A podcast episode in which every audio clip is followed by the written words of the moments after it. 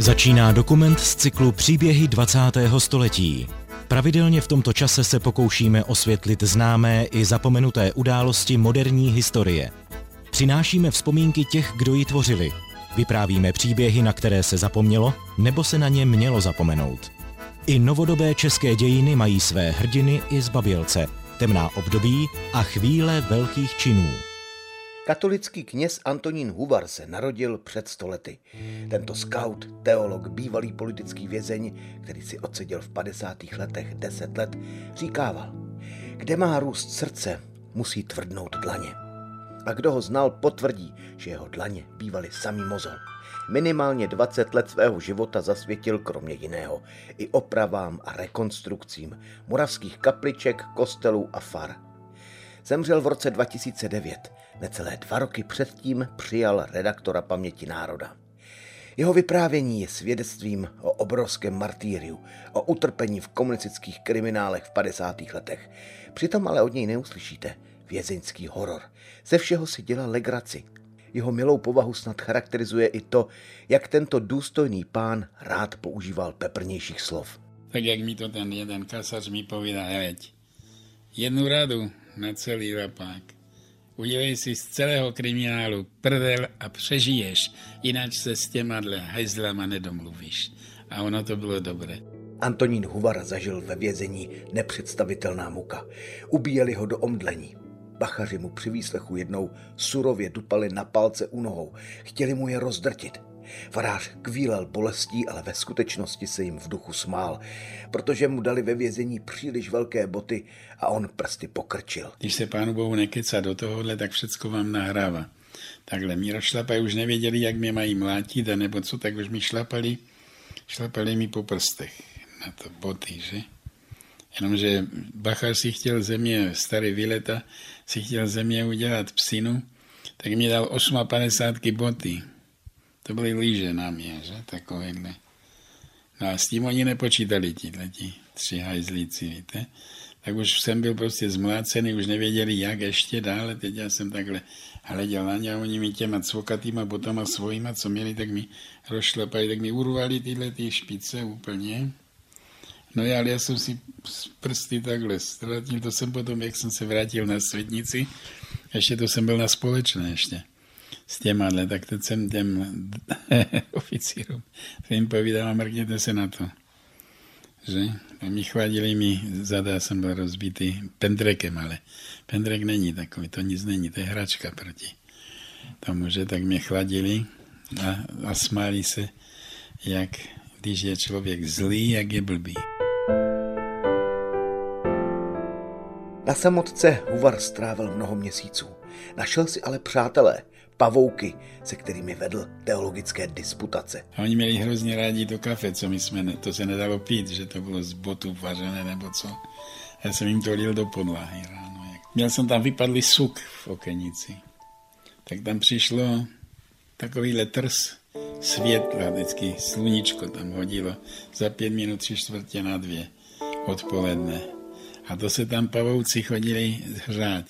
Tak jsem věděl, že jich tam mám sedm druhů. A a já jsem prostě to máte z dlouhé chvíle, let já jsem myšlenkově, to jsem to měl rozdělené ten den. No ale s těma zde jsem se bavil se zvířatama. Mimochodem později se tento farář odborně zabýval entomologií, tedy vědou zkoumající hmyz a jinou podobnou havěť. Antonín Huvar byl zatčený už v roce 1948. Prošel výslechy v Uherském hradišti, ale to nejhorší prožil až na Borech v roce 1949. Osobně se znal s legendami zahraničního odboje, s generálem Píkou, Janouškem, Mrázkem a Pelichem. Eh, vzkázal vám Heliodor Píka něco třeba pro svoji rodinu, nebo řekl vám něco? Eh? Já jsem byl s ním 6 hodin, to bylo večer. Jsem s ním byl, ještě jsem mu tam přinesl čtyři brambůrky ve fraku a pod maslí to by nebyl tenhle ten šáleček. Bylo méně, tak to byla, tomu říkám, večeře pro hrdiny. Tak on mi povídá, otecko, ale jak to, že tenhle národ, kterému já jsem věnoval i svoje soukromí, teď tenhle ten národ mi bere život. Vyprávění Antonína Huvara je skutečným skvostem paměti národa. Zaznamenal ho v roce 2007 Ondřej Bratinka. Pana faráře navštívil v malé obci na Moravě na faře ve Vražném. Páter Huvar Ondřeje přivítal, nabídl buchty a nechal ho přespat. Svůj život mu ochotně a do podrobností vylíčil. A tak díky tomu máme po mnoha letech možnost vám tento příběh vyprávět. Od mikrofonu vás provází Mikuláš Kroupa. Dnes je 20. října roku 2007 a dnes budeme natáčet eh, s otcem Antonínem Huvarem. Můžeme? Já bych vás v první řadě chtěl zeptat, kdybyste v krátkosti pohovořil o tom, kdy jste se narodil, kde, kde jste vyrůstal a tak dále, jaká byla vaše rodina. Tak můj ročník narození 1922 jako sedmý v pořadí sourozenců. Jsme čtyři bráchové, tři sestry, z nich už je jenom jedna sestra. Antonín Huvar se narodil v létě roku 1922 v jedné obci na Moravě, kousek od Ostravy, v Albrechtičkách. Mají tam tři kapličky, velký rybník a letiště Mošnov, které tam vybudovala německá Luftwaffe a právě odsud startovala německá letadla na Polsko. Huvarův tatínek pracoval jako díle vedoucí v Tatře Kopřivnice, maminka zůstávala s dětmi v domácnosti. Antonín vyrůstal v tradiční katolické rodině, kde se každý večer a ráno modlilo, v neděli se chodilo do kostela a dodržovaly se všechny křesťanské svátky a zvyky. Staro byla takováhle rodina, kde všechno bylo takové, ta náboženská praxe tam byla samozřejmá. O těchto těch věcech nebylo potřebí u nás debatit, protože všechno se to dělalo takhle samozřejmě. Vy jste se v mládí, tak nevzepřel jste se nikdy? Nebylo potřebí. Ne, tam bylo Říkám, my jsme byli teď vychováni jako orlí, ještě tenkrát, potom až po převratě zase to se přešlo na scouting. Já jsem byl takovým vysokým činovníkem ve scoutu potom a to byl tež důvod, proč jsme byli první v Merku, že práce s mládeží. Dospívající Antonín Huvar navštěvoval gymnázium v Ostravě, kde v roce 1942 odmaturoval a v této době se rozhodl pro knižskou cestu. Nastoupil na bohoslovecká studia do německého semináře ve Vidnavě, poblíž Jeseníku. Vzpomíná, že jich tam bylo přesně 23 bohoslovců ve směs české národnosti. Němci, co chtěli studovat na faráře, museli narukovat do Wehrmachtu. Svobodní vojáci Svobodné republiky, hajte svou Prahu. Vytrvejte. Po válce dokončoval studium na Teologické fakultě v Olomouci a právě tady se z něj stal zapálený scout. Vedl tu roverský oddíl bohoslovců. Na kněze ho vysvětil v roce 1947 olomoucký biskup Stanislav Zela, který měl už za sebou koncentrační tábor. Později, dva roky po Huvarovi, byl také tento kněz zatčen a komunisty odsouzen na 25 let do vězení ani jeden z nich, Huvar a Zela, v té slavnostní chvíli svěcení nemohli tušit, že se budou moci potkávat v komunistických kriminálech, zapáchajících vězeňských mundurech.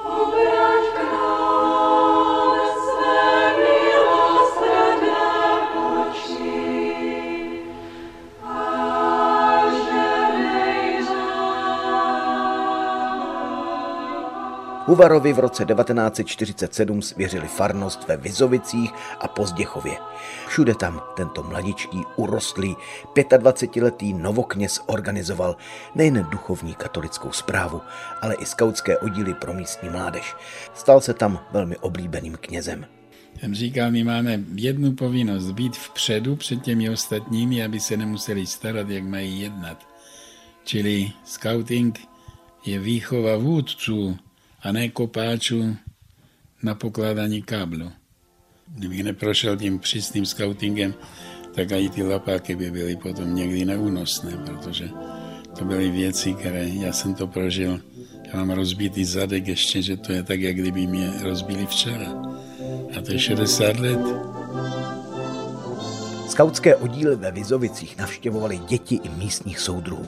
Když se v únoru 1948 zmocnili úřadů, povolali před kárnou komisi faráře Huvara, aby vysvětlil údajné stížnosti občanů na hluk, co děti při hrách vydávají a obtěžují. A také měl vysvětlit stížnosti, že děti nevede k lidově demokratickým komunistickým hodnotám.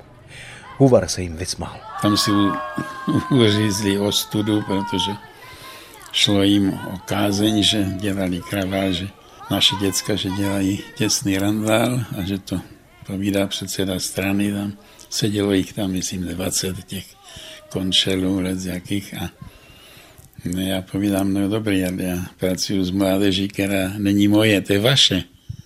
A to jsou vaše děcka.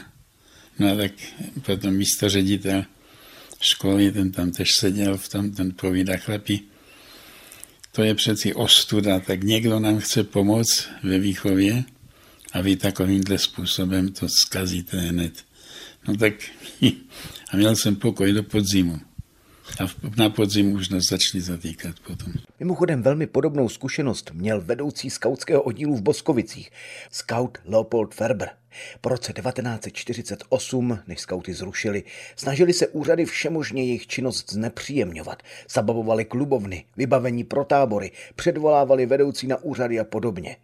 Leopold Ferber zvaný Hurvínek dětem v klubovně vyprávěl o válečném odboji, jak se skauti za druhé světové války chovali statečně a jak třeba psali protinacistické letáky.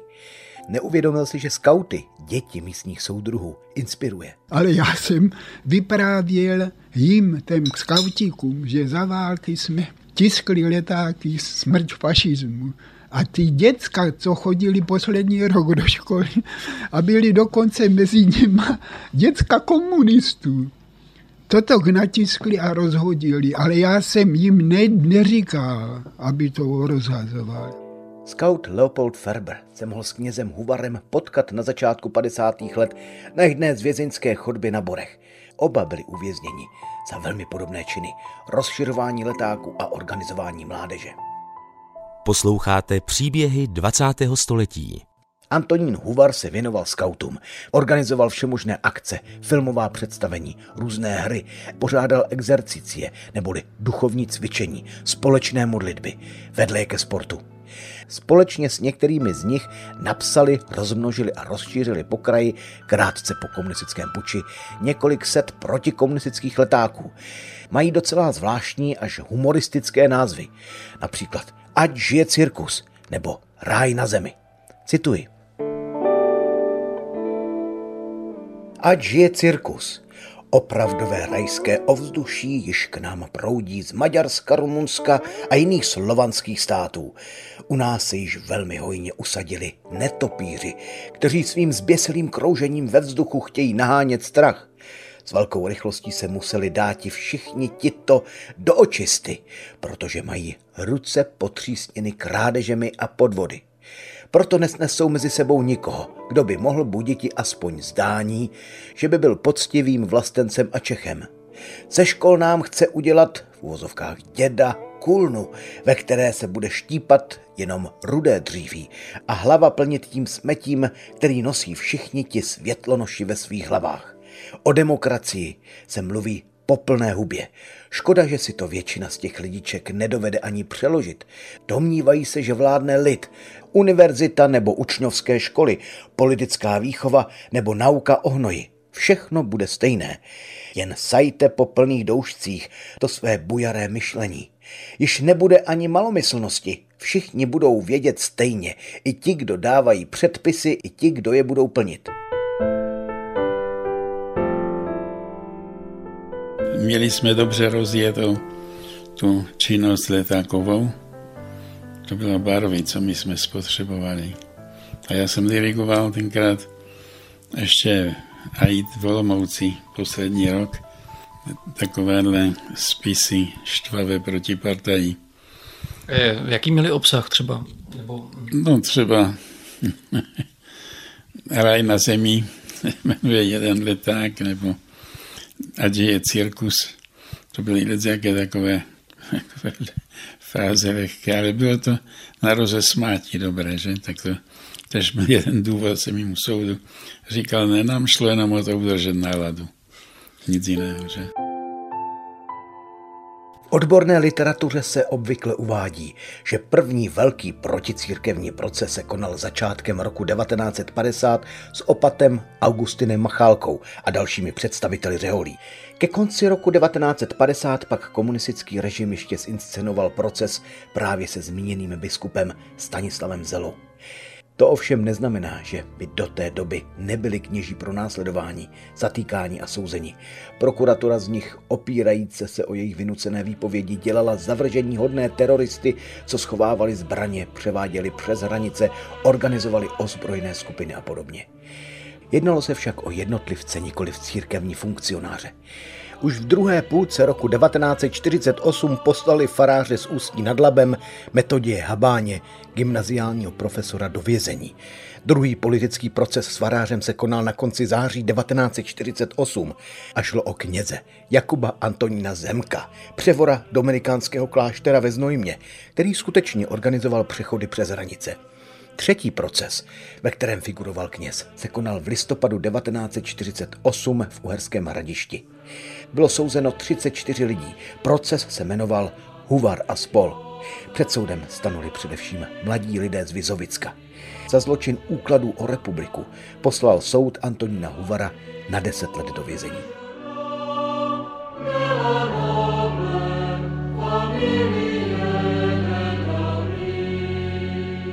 To bylo všechno takovéhle, oni se na nás učili. Oni ještě se jaksi ostýchali a jí, a jí to mlácení, jenomže Hradiště byl první kriminál, kde se už mučilo. My jsme byli třetí největší proces v republice v 48. Pověstnou věznici v Uherském hradišti, kterou najdete v centru města, dnes je tedy v totálně dezolátním stavu, zažil Antonín Huvar na podzim roku 1948. I pro soudruhy bylo nejspíš obtížné, co si v sobě lidského zlomit a mučit bezbrané a zjevně nevinné faráře. I starý grebeníček se ještě v roce 48 ostýchal. Pak už zjevně ztratil jakékoliv zábrany. Třeba v případě skauta Pavla Hubačky. Toho týrali v lednu a únoru 1950 v Uherském hradišti a v jeho procesu byl také souzený kněz Pořízek. A aby ho mladičký bojanovický skaut udal, použili na něj elektrošoky. Tam byly tři takové ty zásadní metody. To bylo eh, takzvaná baštonáda, na šlapky, na zadek, po ledvinách a tak dále, čili ze zadu, protože to byl připoutaný na e, železné pryčně, jako vojenské železné pryčně, dopředu jako tomu čelu a vzadu e, bylo to jako za kolena a nohy museli, měli tak připoutané, aby byly pokrčené a ty šlapky byly odkryté. Druhá věc byla poutané ruky e, a takovým rumpálkem vytáhli aby člověk byl třeba jenom na špičkách nebo jako stál a nemohl nic, ani si sednout, ani prostě to, prostě vysel prakticky, ano. A to potom jako jenom v trenkách, že, a to kam šlo, tam to šlo. Potom to jako jsem taky čural teda e, krev. Tyto dva výslechy byly až do úplného prostě omdlítí nebo ztrácení vědomí. A ta elektrika, to už bylo těsně před před eh, tím, to bylo ohledně pana faráře, to bylo maximálně eh, týden předtím, ano, tak tehdy prostě jako použili tu elektriku, když nemohli to, že prostě nějak mě ten mozek vypnul a já třeba nevědomky to prostě něco prozradím. Posloucháte příběhy 20. století. Antonín Huvar prošel uherským hradištěm o rok dříve než Pavel Hubačka. A to ještě elektriku na vězně nepoužívali. Říkám, že to nejhorší jsem neskusil, jsem dostal jenom přes hubu v hradišti, že? A hodně? To ještě bylo, to ještě bylo takovéhle, já říkám, že hledali právě, že? Uh-huh. A i tenhle grebeníček více nám povídá prasáci, my vám teď dokážeme, co jsme se od Němců naučili. Mě neuráželo to, že mi rozbili hubu a zadek ale že mi to říkal česky a Čech. Ještě měl nějaký takovýhle ohled, že když viděl pátera v kolárku, tak se mu bál nakopnout zadek ještě. Takže on, tam já jsem moc neskusil ještě na, na tom hradišském. tribunálu. My tam chodili jenom vždycky nadávat. Já jsem zpíval furt na hlas. Jsem se díval na, do kterého nádvoří. Jak jsem tam byl teď nedávno, tak jsem se díval, do kterého nádvoří jsem to řval. Zase tam věš! Vždycky. Co jste zpíval? No, co jsem znal na spaměť, tak všecko, ve všech možných řečech, co se dalo. Že, a jich to, jich to hrozně žralo. Že. verbum bonum, dico ego opera mea regi. Kněze Antonína Huvara ve věznici v Uherském hradišti vydírali způsobem, který lze těžko zvládnout. Zavřeli jeho starší maminku a tím ho donutili podepsat smyšlené protokoly o velezradě. 14 dní měli, ode mě měli akorát jenom rodokmen. Nedostali země nic víc, no tak zavřeli aj maminku. Já jsem říkal, nebudu mluvit, dokud s ní nebudu, dokud se s ní nesetkám. No tak ji při, předvedli a No a zase grebeníček tam bylo, jenom vždycky bylo takhle někdy čtyři, někdy šest těch bachařů.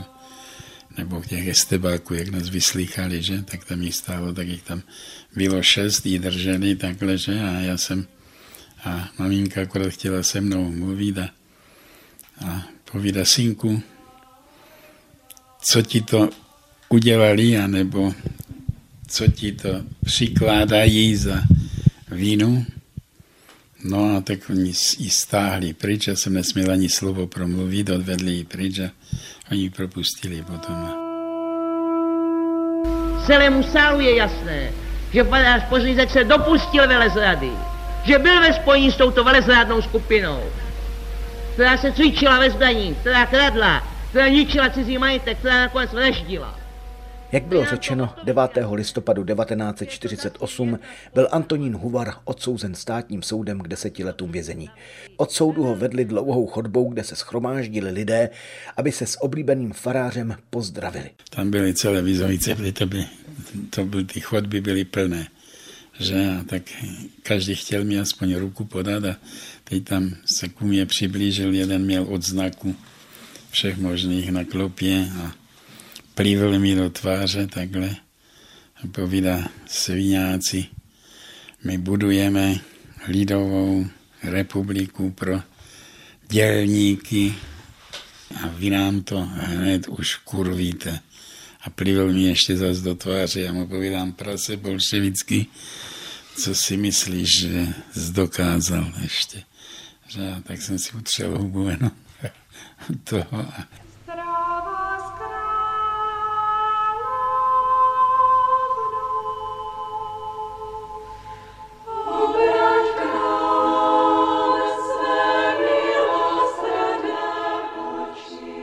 Antonín Huvar seděl celých deset let. Zažil 13 různých věznic a táborů.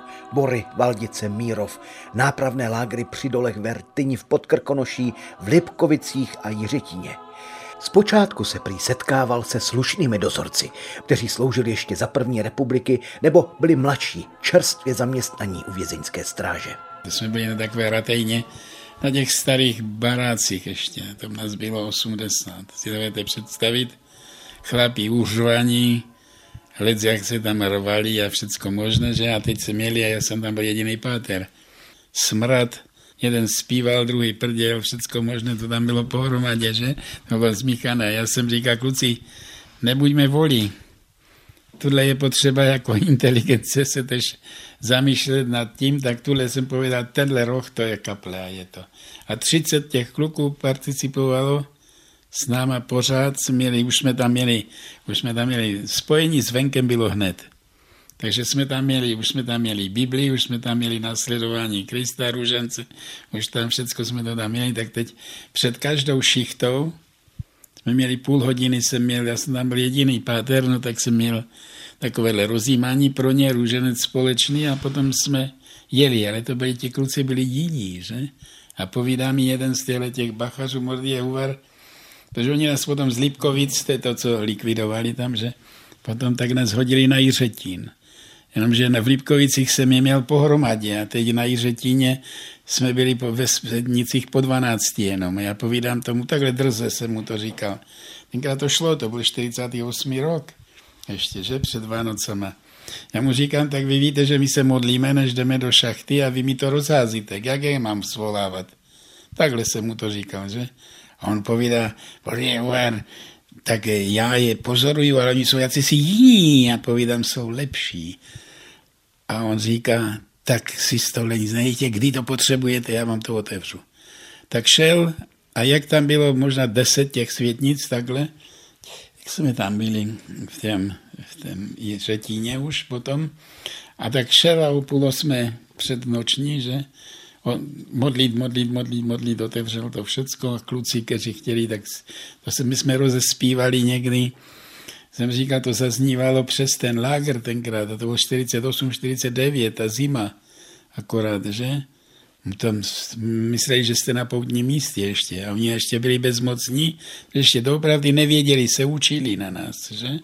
A to byl bachař. To byl bachař. A on teď mi říká jednou, no je můžete že teď si teď někdy poslechnout, co jim říkáte. Já povím, teď vy tam máte být jako dozor, ne? A tak on tam přišel. A já jsem tenkrát rozebíral akorát tu větu, že budou vás vodit před císaře a před vladaře a budou vás pro moje jméno pronásledovat, že ale věřte tomu, víra vás může zachránit z tohohle. Tak jsem mu to tam prostě roz, rozkládal, že a on vám stál takhle, teď jsem viděl jedna slza, druhá slza, takhle hlavu sklonil, teď zadkem otevřel dveře a počkal na mě, jak jsme šli potom už na šichtu. Tak on povídá, teď jsem se přesvědčil, že přece jenom ta Bible má pravdu. Víra tvá tě uzdravila. Co budete chtít, já vám všechno zařídím. Těmto slušným dozorcům, co vězňům pomáhali, se brzo dostaneme skrze příběh jednoho z nich, Čenka Petelíka, který se s Huvarem také přátel a později to s ním velmi špatně dopadlo. Páter Huvar býval bachaři různě využíván, aby psychicky skleslé vězně povzbuzoval. Mnohým pravděpodobně tento kněz zachránil život. Jedním z takových byl i doktor práv Jaroslav Krejčí. Od roku 1942 do ledna 1945 předseda protektorátní vlády. Po válce odsouzený jako nacistický kolaborant na 25 let vězení. Nechej brečení, já jsem mu říkal, nechej brečení, připravuj se na to, za měsíc to prdne, ať už přednášíš na Karlové univerzitě zase. On za měsíc povídá, dušinko, po já se to nepoznává, se nepoznáme, jsme se dívali do čbánku, jenom tam nebylo zrcadlo žádné, že nebylo, tak jsme se dívali jenom do té vody. Takhle on pověděl, dušinko, já se nepoznávám. Já už jsem vzdal život, já už jsem myslel jenom na to, co jsem mohl získat a co mi uteklo a teď naraz přijdou takovýhle malí pasgřívci a oni mi řeknou, prdne to, připravuj se, budeš robit zase, že? No tak za ten měsíc jste neviděli jednou vrázku. Jak on prostě se rozzářil tímhle. Odkud povzbuzení čerpal Huvar? Jistě modlitba, duchovní cvičení, ale také vědecké zaujetí. Civilní zaměstnanci mu propašovali do lágru knihy o geologii a skamenělinách. My a i ty šachty jenom nahrávali další studium zase. Já jsem hledal skameněliny, zuhelnatěliny, otisky, všecko možné ti nás chránili civili, co tam byli s náma. My jsme samostatně nedělali, my jsme dělali jim špony, takzvané jenom, jako pomocníky, že? No takže to bylo, bylo, já jsem měl někdy celou šichtu jenom na to, že jsem vyhrabával a hledal, já jsem toho měl haldy, já jsem chtěl, pro to Upícko jsem jim říkal, pro všechny školy vám tuhle vytáhám všechny možné skameněliny a otisky, že, a ty, nebo ty pirity, ještě všechny skalice, kde co bylo všecko, tak jsme oni se mi smáli. Oni povídali tohle žďorby a naložili to na hunty a vyvezli to na haldu všecko, že kašlali na to. Jenomže já jsem si študoval přitom. Do jisté míry poklidný život vězňů v odloučených pracovních táborech při uhelných dolech Vertyni v Podkrkonoší, později v Jiřetíně, se radikálně proměnil, když se museli vězni vrátit do věznice na Bory. V lednu 1949 byl do funkce velitele věznice jmenován kapitán František Šafarčík. V kádrových spisech je hodnocený jako znalec marxismu-leninismu a horlivý komunista, ale se sklony k povýšeneckému jednání k podřízeným. V posudku se zapomnělo poznamenat, že měl také sklony k sadismu. S tímto nebezpečným člověkem do věznice přišli také jemu podobní strážmistři Valm, Brabec, Ladman a Strojin. Skutečné sadistické zrůdy, kterým vězni začali přezdívat bicí komando. Mnohdy jen z plezíru si vyhlédli politického vězně a surově ho týrali. A už jsem tam byl tež takový tumpachový. Jak jste se dostal do korekce, tak to bylo po tmě. Teď je žádný vzduch, žádná vycházka, žádná návštěva, nic prostě. Tam jste byl odkecaný, že nevěděli jste, že se vrátíte živý ven, že? A to bylo právě kdo neměl takhle nějaký ten myšlenkový prostor širší, aby ho mohl rozvíjet, aby mu to utíkalo, tak ti kluci tam, tam jich zešílelo celá řada, jak to ti už vylí jenom jako, jako psí, protože jste nevěděli. A tam jenom akorát potřeboval člověk čich, jestli bude nějaké žrádlo, anebo kdo vás, kdy vás přijdou mlátit zase, že? Takže tam podle toho, jaká byla služba. Některá byla služba, že vám hodil kousek chleba třeba. A nebo byla druhá zase, že rozkopl dveře, přišel a zvalil. Já jsem od bejčáku rozbitý. Jak se tomu došlo a kdo to udělal? To ještě, ještě ho pamatuju, ale tam už nežije. Valm se jmenoval ten hajzl. To byl, to byl bachař takovýhle, byl to kat bývalý. No tak ten přišel, že no ten, tenkrát jsem neviděl, jestli přežiju, ale přežil jsem to. Pak jsem se probudil z bezvědomí. Já jsem měl jednu výhodu, že při sedmé ráně už jsem nežil. To už bylo bezvědomí, to se nedalo přežít. Borským vězeňským oddělením, kde šlo o život, byly katakomby, korekce neboli kárné oddělení, kterému vládl jeden strážmistr, člen bicího komanda, ani ne 30-letý Václav Brabec. To bylo na Borech a to tam se musel člověk, když přišel, vyslít do náha, úplně do náha vypráví už zmíněný scout Leopold Ferber, zvaný Hurvínek. Ten se dostal na bory za to, že šířil letáky a připravoval výbuch bomby, kde si v policejním učilišti. Výbušnina ale explodovala ve skautské klubovně a jemu vyrazila oko. Ve vězení měl tedy skleněné my jsme se zvykli na jedné straně a teď jsme přišli na druhou stranu a tam jsme, tam byli přistaveni hromádky trestanecké. No to bylo na prču.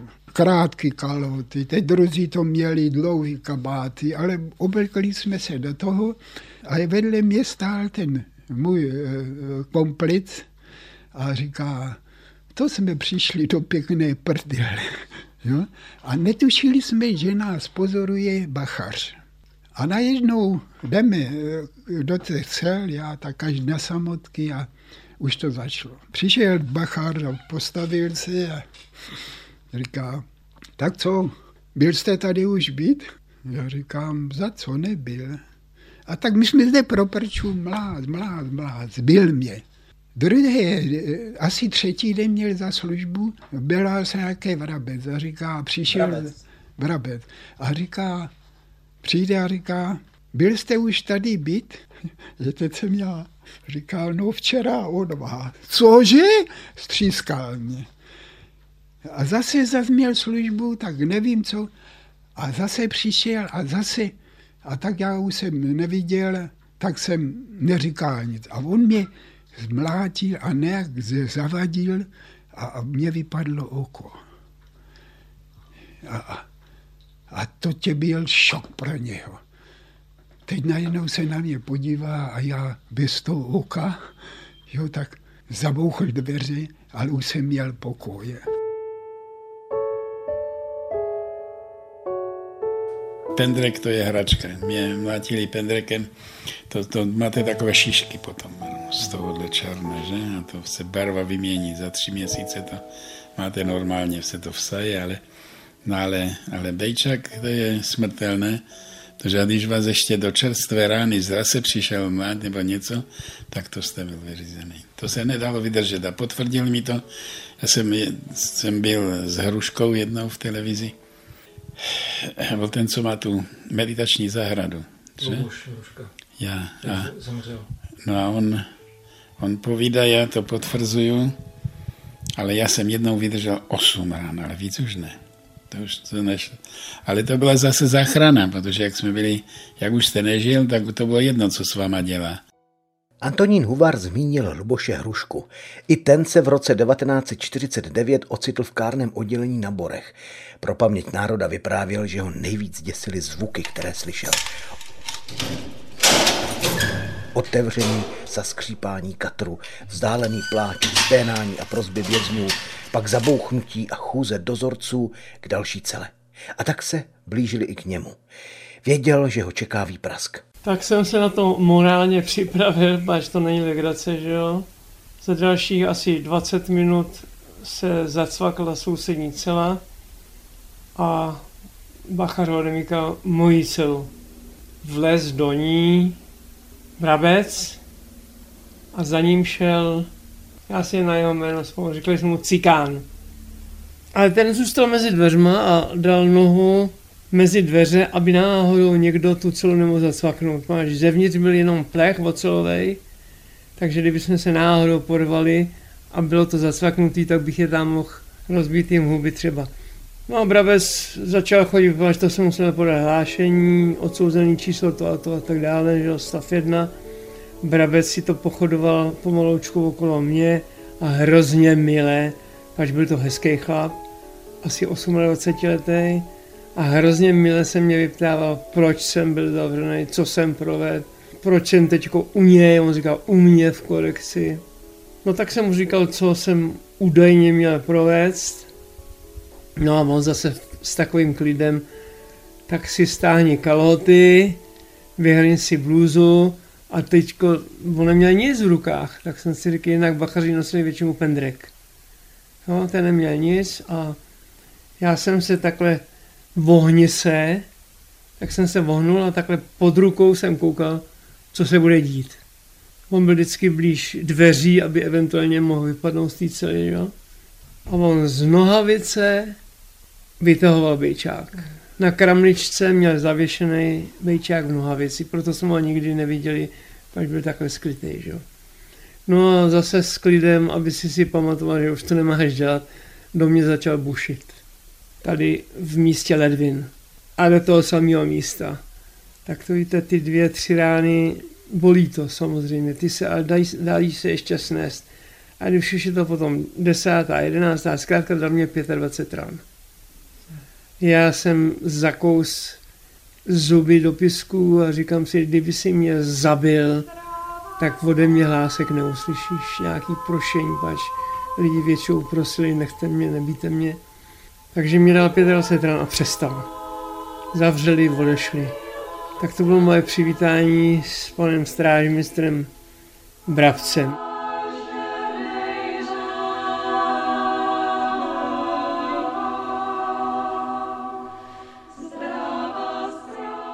Vězni, kteří zažili bory v 50. letech, vypráví o ponižování, mlácení a dokonce vraždách, kterých se mělo bicí komando dopouštět. Někteří bývalí političtí vězni později trpěli nočními děsy, slychávali pláč a sténání mučených. Nejhorší prý totiž byla bezmoc, právě při tom, když slyšeli, jak bicí komando vraždí, vzpomíná Antonín Huvar. To byli prasáci tamhle. Tam byli bachaři, kteří neměli s lidským nic společného. Já sám, když tam vedle mě toho kluka dobíjeli na té samotce v korekci, tak tam báby jejich že tam ten panelák jejich byl takhle kousek, jenom že, že slyšeli, co se děje na Borech v tom velkém institutu, že? A tak ještě řvali do tohohle, jenom jim dejte těm sviním, kdy oni nám chtějí republiku rozbourat, že přijde jim, přijde jim, to bylo slyšet, jak mlátili, že třeba toho kluka zabili 19 letého vedle mě a nemůžete mu pomoct přes zeď jenom tam pod zemí slyšet všecko. Tam slyšet aj, když si myška škrabe za úškem. Že, a on prostě si představoval, že byla bouře, děsná bouře tenkrát. Že vidí v těch blescích, že vidí, že tatínka už byl, už byl tak dodělaný. Tu je tvůj zdeněk, tatínku, tatínku, tu jsem, ty mě nevidíš, že? A teď povedal, no dobře, už jsi mě našel a teď vyskočil za tou okenici, láplnita spadla na něj, bachaři tam vpadli a synka dobili. To byly, to byly takovéhle romány, víte, že z toho bylo zima v Brčině. A nejhorší, že jste nemohl pomoct vůbec nijak, že? Posloucháte příběhy 20. století. Toto peklo v borské věznici nastalo krátce po popravě generála Helidora Píky, kterého jsem už v úvodu zmiňoval. Antonín Huvar s ním mluvil krátce před popravou, nesl mu docel jídlo. Ty jeho poslední hodiny byly takovéhle ponuré hrozně. Tak on mi povídá, otecko, ale jak to, že tenhle národ, kterému já jsem věnoval i svoje soukromí, jsem nes, nestaral o nic jiného, než jenom o to, jakým způsobem bych udržel to české jméno ve vrchu, že on. A teď tenhle ten národ mi bere život. A jsem mu říkal, heleď, kdyby všetci, co tam poslouchali Gotwalda, jak tamhle tenkrát na ten stotisícový dav, kdyby všetci se postavili jako na svědectví proti tobě, tak nesvedou nic, protože tohle to je kloaka, která vyhřezla na Prahu, zatímco bude národ pišný jenom na to, že přece aspoň někdo byl statečný, jako ty a v učebnicích se za sto let ještě najdeš. No, to mu stačilo.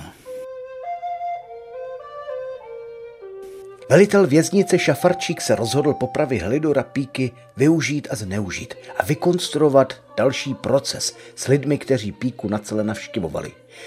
Proč? Těžko říci. O důvodech Šafarčíka můžeme spekulovat. Někteří historikové se domnívají, že mu šlo jen o kariéru. Sliboval si povýšení, vyšší plat, pochvalu. Na ministerstvu spravedlnosti, pod které tenkrát spadal zbor vězeňské stráže, řešili, jak zamést z dozorci, co pomáhají vězňům. Nejsou dost přísní k politickým muklům, dokonce vynášejí vězňům motáky, přinášejí cigarety, jídlo a inkasují za to od rodin venku peníze.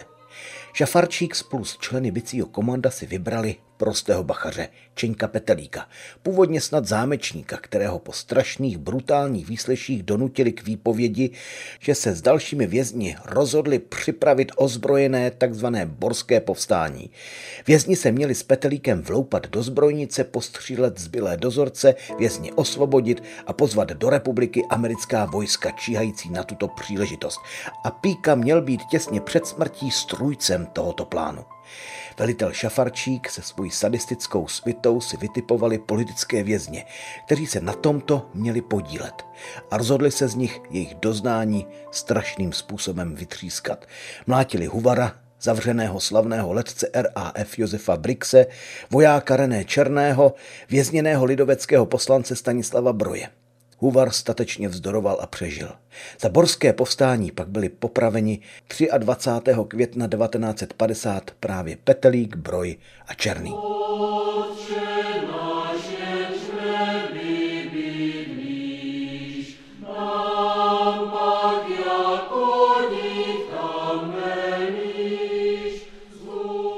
Antonín Huvar, který za údajné spiknutí a přípravu borské spoury dostal k původnímu desetiletému trestu dalších 20 let, vzpomíná na Čenka Petelíka. Poprvé se s ním setkal, když žádal o pomoc.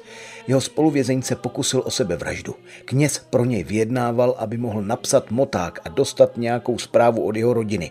Bachaři Petelíkovi říkal, že by to vězni zachránilo život. Já povídám, pane náčelníku, vezmi karači každému náčelníku pane náčelníku, on měl jednu frčku, ten Petelík. A já mu povídám, ale tu je jedna, jedna svízel, tenhle Jarda se chce za sebe vraždit, když nebude mít možnost napsat dopis domů a z dopis od, od manželky a návštěvu. On práskl dveřma, protože to bylo trestné chtít pro druhé něco vy, vymodlit, že v tomhle za chvíličku se vrátil a povídá, napište to rychle, já to zařídím. No tak tenhle ten dopis, že za půl roku ho pověsili. Tak on byl dobrý a já říkám ale, že, že se asi zmlsal, musel se zmlsat na tom, že ty kontakty s pozůstalými od muklů, anebo s těmi příbuznými, že tež vynášejí, že? A toho, toho asi zabilo. Protože to ti sledovali svoje bachaře tež. Myslíte si, že to dělal za, za, za nějakou úplatu taky? Určitě, všetci. To dělalo hodně těch bachařů. Hodně těch bachařů a Petelík asi na tohle to došel. ten byl tak dobitý od těch svých soudruhů tam. Takže ho na šibenici ho myslím zvedali. Antonín Huvar byl propuštěn v září 1958 po deseti letech. V 60. letech získal zpátky státní souhlas a nastoupil jako farář do Fulneku. Později sloužil ve Velké Bystřici, Lubočkách, administroval farnosti v Břidličné, Velké Šťáhle a Václavově. Všude se s velkým nasazením věnoval opravám fary, kostelů a místních kaplí. Za normalizace soudruzi Huvarovi opět státní souhlas odejmuli. Zaměstnali ho mezi dělníky v dopravních stavbách Olomouc a později ve Mlíně v Jeseníku nad Odrou. V roce 1982 mu státní souhlas vrátili. Do roku 1990 jste ho mohli zastihnout v kostelích a farách v Richvaldu a Petřvaldu. Hned po sametové revoluci začal zase organizovat skauty a nastoupil jako farář ve Velké Bystřici a vrátil se do Hluboček. Znovu opravoval kostely, podílel se na stavbě kaple v Bukovanech a v raných 90. letech také vyučoval na bohoslovecké fakultě v Olomouci. V roce 1998 obdržel řád Tomáše Garika Masaryka třetí třídy za vynikající zásluhy o demokracii a lidská práva. Od ledna 2005 byl Antonín Huvar v důchodu. Bydlel ve Vražném. Zemřel 22. září 2009 v nemocnici v Novém Ječíně. Pochován je v rodných Albrechtičkách. Na závěr vám pustím sestřih toho, co by se snad dalo označit jako jeho poselství nebo myšlenky, nad kterými se stojí za přemýšlet.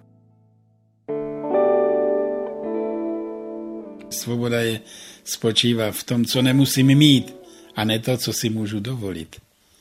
Protože teprve ty věci, co si navěsím, že je musím mít, tak ty země dělají otroka. Že? Já hájím zásadu jednu, když beru život jako školu, tak pořád můžu ten strop zvedat. Pořád nová a nová věc a tím je vychovávají. Když to, když to bereš jako trest, tak se ubrečíš jsem neviděl žádného mukla, aby to snášel tížej, než třeba ti hospodáři, které likvidovali, protože těm rozptýlili rodiny po celém území Čech a Moravy.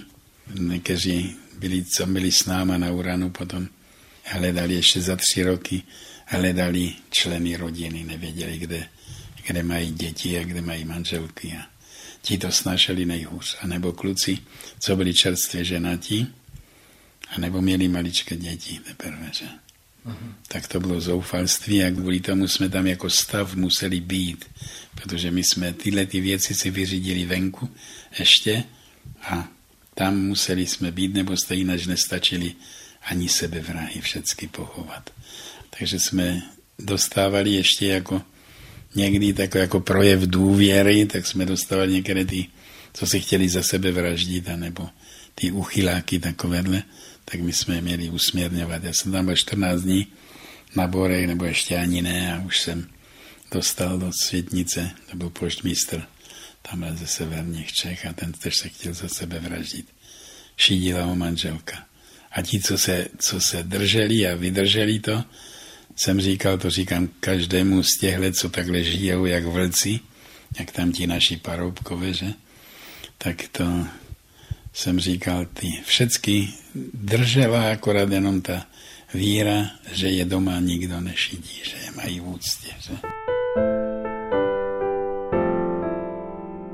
Tak to jsou slova Antonína Huvara, od jehož narození uplynulo právě 100 let. Děkuji vám moc za podporu paměti národa, za to, že nám posíláte třeba 100 korun měsíčně. Díky těmto pravidelným darům se rodí největší evropská orálně historická sbírka příběhů 20. století. Jak nám pomoci najdete na webu Paměti národa. Děkuji a naslyšenou se těší Mikuláš Kroupa. Tento pořad vznikl ve spolupráci Českého rozhlasu a neziskové organizace Postbellum. Vše o příbězích 20. století najdete na internetu Českého rozhlasu Plus, na portálu Paměť národa nebo třikrát dvojité v postbellum.cz.